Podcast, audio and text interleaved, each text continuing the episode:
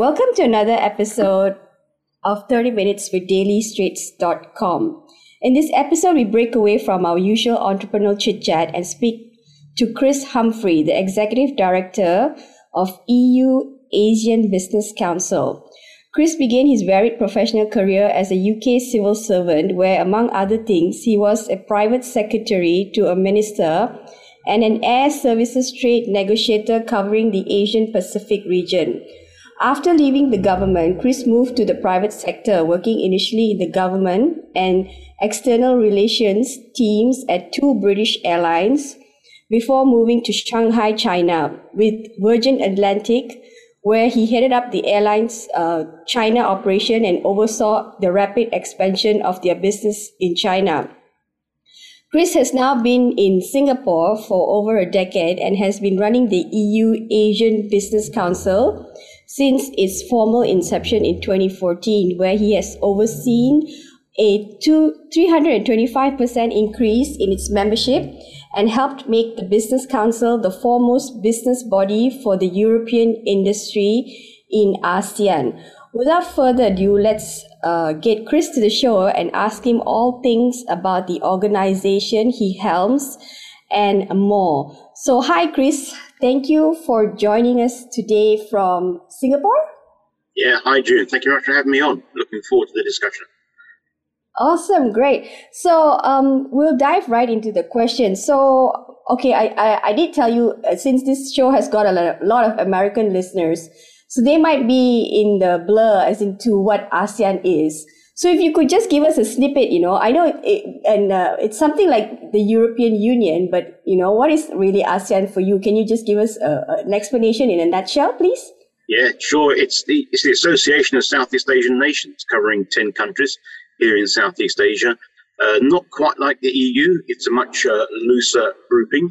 There's no supranational body for it, so they work very much by consensus. But they've been around now for uh, 56 years, I believe it is, and um, they cover a number of different areas uh, political security, social, cultural, and, as far as I'm concerned, economic integration. Awesome, great. So you have um, been uh, you know, helming the EU um, ASEAN Business Council since 2014. So, um, what does it do basically? What's the what what does the organization do? Well, we were set up really with one broad mission in mind, which was to improve the trade and investment relationship between Europe and Southeast Asia.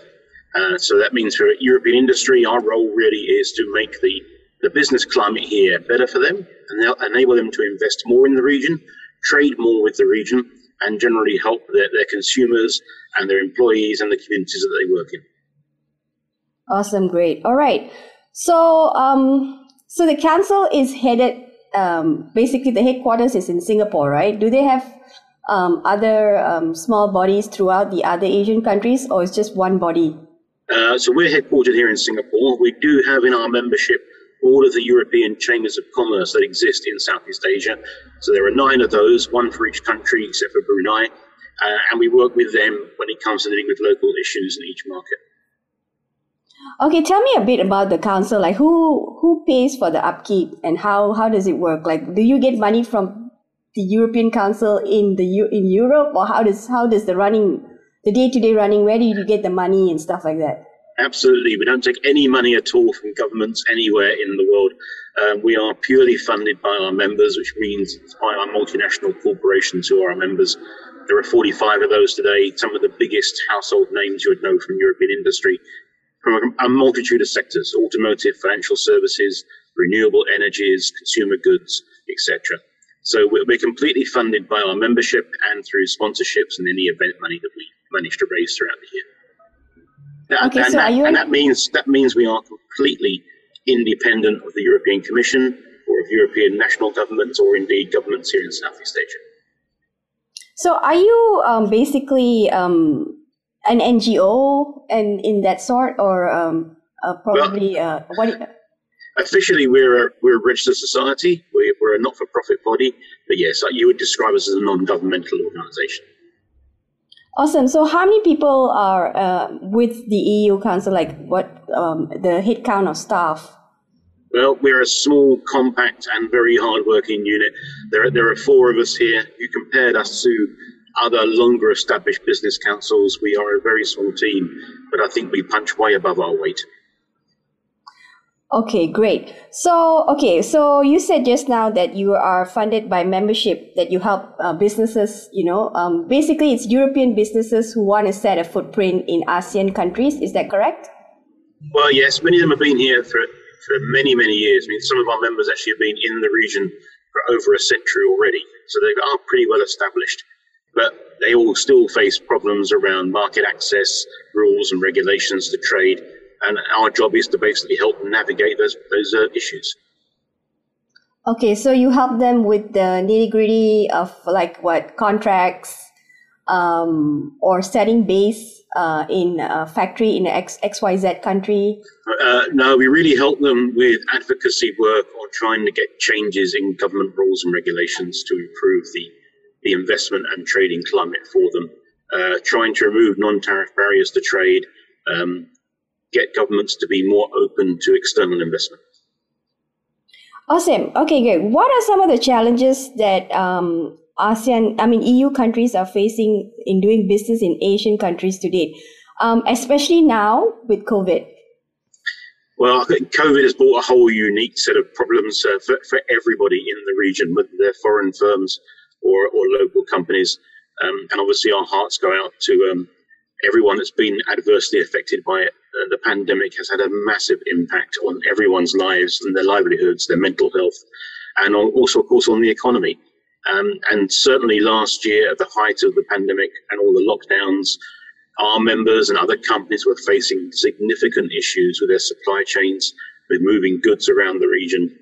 Uh, and of course, today, still having lockdowns and preventing people from moving around the region as well. Uh, Beyond the pandemic, before the pandemic, there were issues around, particularly on market access, negative investment lists in much of the region. So certain parts of the economy were closed off to foreign investment or foreign investment heavily restricted. And then just the sheer range of non-tariff barriers for the movement of goods and services in the region.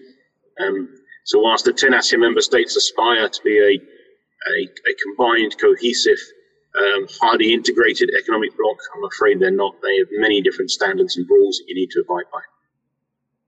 Okay, great. So you did say there was a press release, I think, that uh, said that you know the number of investments from EU to ASEAN countries have fallen. Is that right, or am I? Uh, no, we traditionally the EU has always been the largest source of foreign direct investment to, to ASEAN. Unfortunately, over the last couple of years, we, we have slipped down the ladder. Um, Part of that is being corrections in previous uh, monies that were coming in from elsewhere and they weren't being accounted for properly. But there has been a slackening off of investment from the EU to ASEAN. In fact, uh, I would say ASEAN as a whole has seen its FDI um, no better than flat. And indeed, from its various dialogue partners, you know, the EU, the US, Japan, um, and other big players, um, the money coming in has been actually on the on the wane over the last couple of years. Do you have any figures like what was it before and what now? How how much it's gone down? Well, actually, last year the EU ended up being the second largest investor in the region, um, and the numbers overall are, are pretty huge um, given our historic levels. So, over the last few years, and over the last three or four years, investments from the EU have been somewhere around 100 billion US dollars. Um, and that was and that's a drop, right? What was it before? Uh, well, that's over the last four years. Uh, last year, actually, was an uptick. Uh, I think last year we were up around about 20 billion US dollars. And the year before, in fact, it was down to 16 billion dollars. So it does go up and down. It does tend to be a bit cyclical. Um, and that, you know, investments in companies are, can be quite lumpy at times when you're making very large investments for new factories. Yeah. So who was number one? Are they the Americans? Uh, last year, I believe the number one was the United States. Yes. Awesome. Okay, great. All right. So, um, um, you see, unlike the EU, many Asian countries are still underdeveloped. So, do you see this as a as a hindrance? Because you know you have to go through hoops and loops to get things done, or are you used to that and you'll be able to? I mean, you're you're able to get things done easily. Uh, I think everybody doing business here in Southeast Asia, and that includes uh, local businesses as well, find there are a number of difficulties in navigating rules and regulations in each country. There are different testing standards, for instance, in the automotive sector between different parts of the region. Uh, it's also true for, for, for healthcare, for cosmetics, um, and a whole different number of sectors. So everyone faces challenges, and a lot of those challenges are down really just to navigating the differences and the subtleties between the rules and regulations in each country. That said, I mean, I, I would always say this Southeast Asia is um, a bright spot, I think, on the global economy. It's an area that's been showing pre pandemic fantastic growth rates, and those growth rates will return because the underlying fundamentals are still there. It is a relatively young region, great urbanization rates, expanding middle classes, um, a very highly skilled and, generally well educated workforce as well. So it's a region that has lots of promise still. Um, realizing that promise will depend upon the ASEAN member states, I think, working even closer and even more collaboratively with each other and trying to remove some of those barriers that exist between them. Okay, you did say in uh, one of the press releases that sparked this interview, I was interested because you said one of the main reasons for the region being unable to deliver on its promise on existing ideas. So, has there been a lot of talk in ASEAN, okay, we'll do this, we'll do that, but they never follow up? They've made a, lot, a long list of, of promises, June. I mean, there's a thing called the ASEAN Economic Community, which is the aim to create a single market production base between the 10 countries and a highly integrated and cohesive economy as well.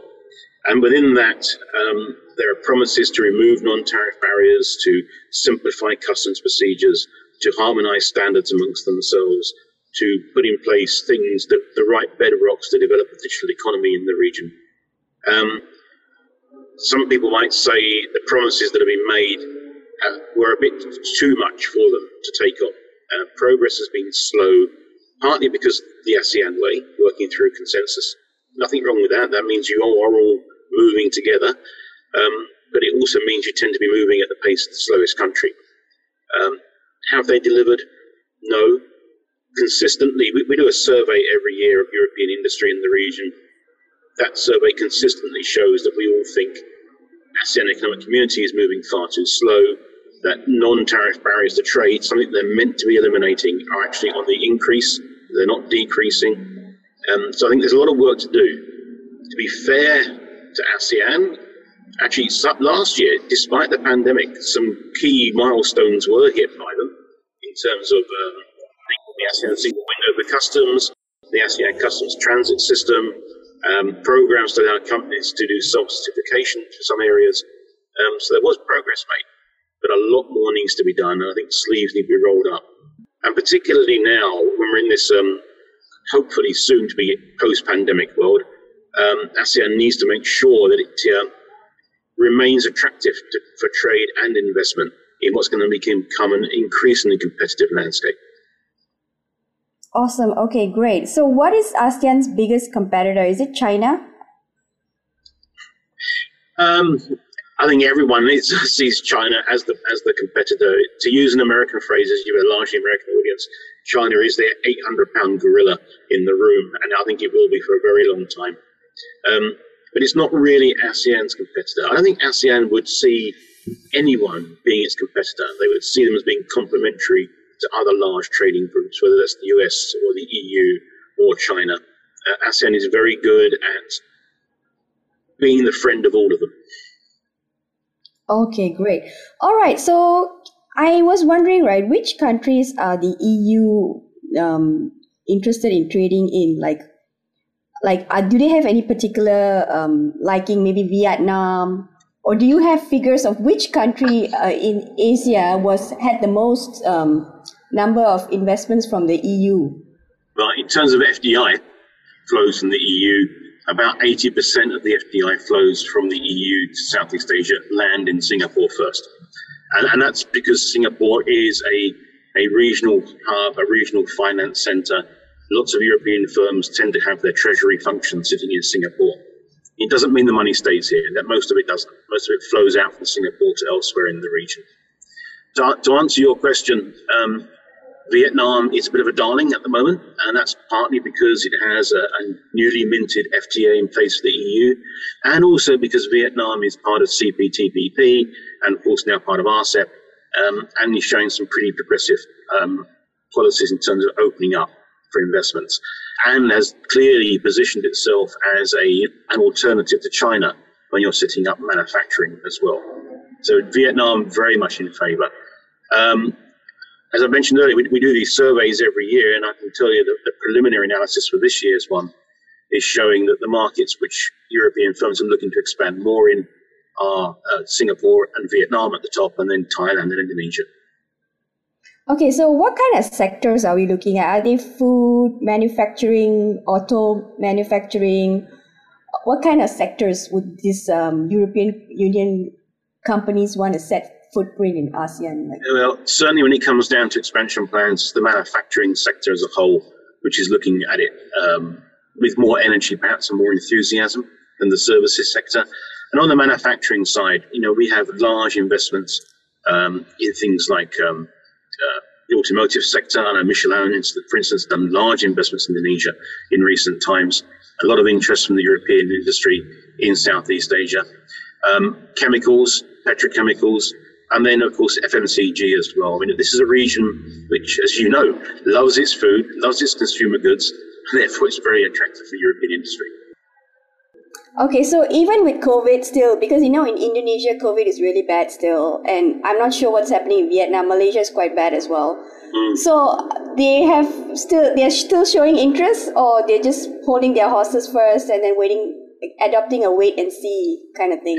Uh, well, I think that's true for all industry. Um, certainly last year, there was certainly a feeling from many companies, not just European ones, but others, that, you know, let's preserve our cash. Let's not make big investment decisions right now. We don't know how this is going to pan out, how it's going to last.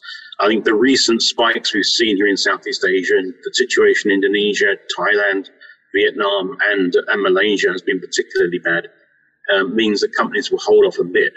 It's difficult to make big investments when you're having difficulty traveling to countries, seeing the issues on the ground, meeting officials, um, meeting your partners. It's hard to do everything over Zoom. You've got to actually see someone, shake their hands, and see the place you're investing in. Um, so I think in that respect, we, have all got to work hard, everyone, um, private, public sector, to try and beat this pandemic. And the only way to do that actually is vaccine rollouts, getting more people vaccinated, and then starting the process of reopening borders. Awesome. Okay. So you were talking a lot about big businesses. I just wondered if there were any startups uh, European unions would want to, you know, have you dealt with startups? Because, you know, ASEAN, like you said, the workforce is very good. They're also very cheap. So um, are there, um, do startups approach you for help? Uh, we don't deal with SMEs or startups for the main part. We, we, we, as an organisation are dealing exclusively with large corporations. The European chambers do lots of work with smaller companies. We do get inquiries about, you know, what's the market like? Um, how can we access it? Uh, and we'll try and direct them where we can. There is an awful lot of interest here in Southeast Asia for European business, both large and small. Um, and I think increasingly you'll see a lot more startups coming in from the digital space and also in the sustainability areas as well. Okay, great. So tell me, uh, in terms of European Union countries, the top three countries that are interested to do business in ASEAN, are they? I could, I, I think I can guess. Maybe German, France, and I don't know. The third one, you have to help me out here. if you're looking at money flows, the Netherlands would be in the top three. Uh, although, again, I don't think it's all Dutch money. A lot of that is moving under double taxation agreements. But yes, the, the, the Germans are extremely active. Um, they form actually the biggest grouping in our membership at the Business Council. Uh, the French and the Italians as well, very, very active, and the Dutch. And then outside of the EU, we're talking about broader Europe, uh, Switzerland and the UK are also big players. Yeah, so the UK has just come out of the EU. So, um, and you're British, I assume, right? Because you're you were working with them. So, how does that work? Like, do you still help the UK uh, businesses because you know they're not part of EU actually right now? So, so despite the name of the Business Council being the EU ASEAN Business Council, we actually have members from across Europe. Um, so members can come from the EU, the European Free Trade Area, so like the Swiss, and also any country which was part of the EU. So we still have a, a significant number of British headquartered companies, although I must say every single one of them has very large investments and interests in the EU as well. You did say that there was a flattening of foreign direct investments coming into the region. So how much has there been a fall in the trade? Actually, I think ASEAN trade last year, surprisingly, because I think everyone was predicting a big dip in it, actually held up pretty well. So last year, I was surprised. I was running some numbers fairly recently for some meetings we, we got coming up, and the trade with Europe um, in 2020 actually increased slightly over 2019. So trade with Europe um, in 2020 for ASEAN was above 250 uh, billion US dollars, and that was an increase over what it was the year before when it was a shade under 250 billion. So, surprisingly, given the, the pandemic and all the lockdowns, trade held up pretty well from Europe to ASEAN last year. Okay, great. That's great. So, um, this has got nothing to do with the council, but I was just wondering, do you have you ever heard of the ASEAN having aspirations to have its own currency? uh, I've had questions about that almost every year for the last seven years doing this job, and the answer is no, and I would never see it coming either. For that to happen, ASEAN would need to be a lot more closely aligned um, than it currently is. I would never see an ASEAN currency happening. All right, great. And what about you know these tariffs things? Because um, you know ASEAN countries, right? Each of the government as like a lot of them are problematic. Many of them are corrupted. So, you know, and, you know, it's very different from the European Union where they are so systematic and they do things by the book. And um, does this come into as a challenge for any of your work? There are certainly challenges. Uh, we have regularly cited customs procedures as being a big issue in the region. Um, I would say, in my time doing this job, we have seen significant improvements with customs across Southeast Asia they are more and more automating their procedures, which means the scope for extracurricular financial activity um, is getting less and less. And your companies are finding it easier. The rules are much clearer than they used to be. Um, there's still room for improvement, still a long way to go, but things have got better in that respect. Okay. All right, for the final question, this is up to you if you want to answer. How do they? How do these these um, businesses? Um, how do you charge them? Do you charge them from your uh, like the membership, right? What is the how is is it a fixed fee monthly or you charge them as a as a you know part of their whatever they make in the region a cut you get from that? How does that work? it's a flat fee. It's a flat. It's a flat fee. It's a flat membership structure it's an annual fee based on a calendar year. So you join, you're with us for the whole of the year, and you pay. Everyone pays the same amount of money. Doesn't matter how big they are. Oh, okay. Doesn't matter how big it is because some people they would say, okay, if you make X amount, X amount, you pay this much, and if you make X X X, you pay that much. You know, the fees structured differently based on the revenue they make. Yeah, that's certainly true with some trade associations. I've heard that based on either local or, or global turnover, the fee gets adjusted. But for us, no, it's a flat fee. It's a flat fee. All right. And it's going to be, this council is going to be in around forever or? Well, I hope expansion so. I hope we're going to be around forever. Certainly, I, I mean, I'm perfectly happy doing this job. Um, I hope my members are happy with me doing the job, so I intend to hang around. Um, I think there's a lot of work to be done in Southeast Asia. Um, there are more partnerships to be formed. There is more help and assistance we can give each other. Um, ASEAN needs its friends, and its friends like us need ASEAN. So, as long as that's true, there'll be a business council. What about expansion plans for the council? Are you hiring or opening up new business uh, councils in the region?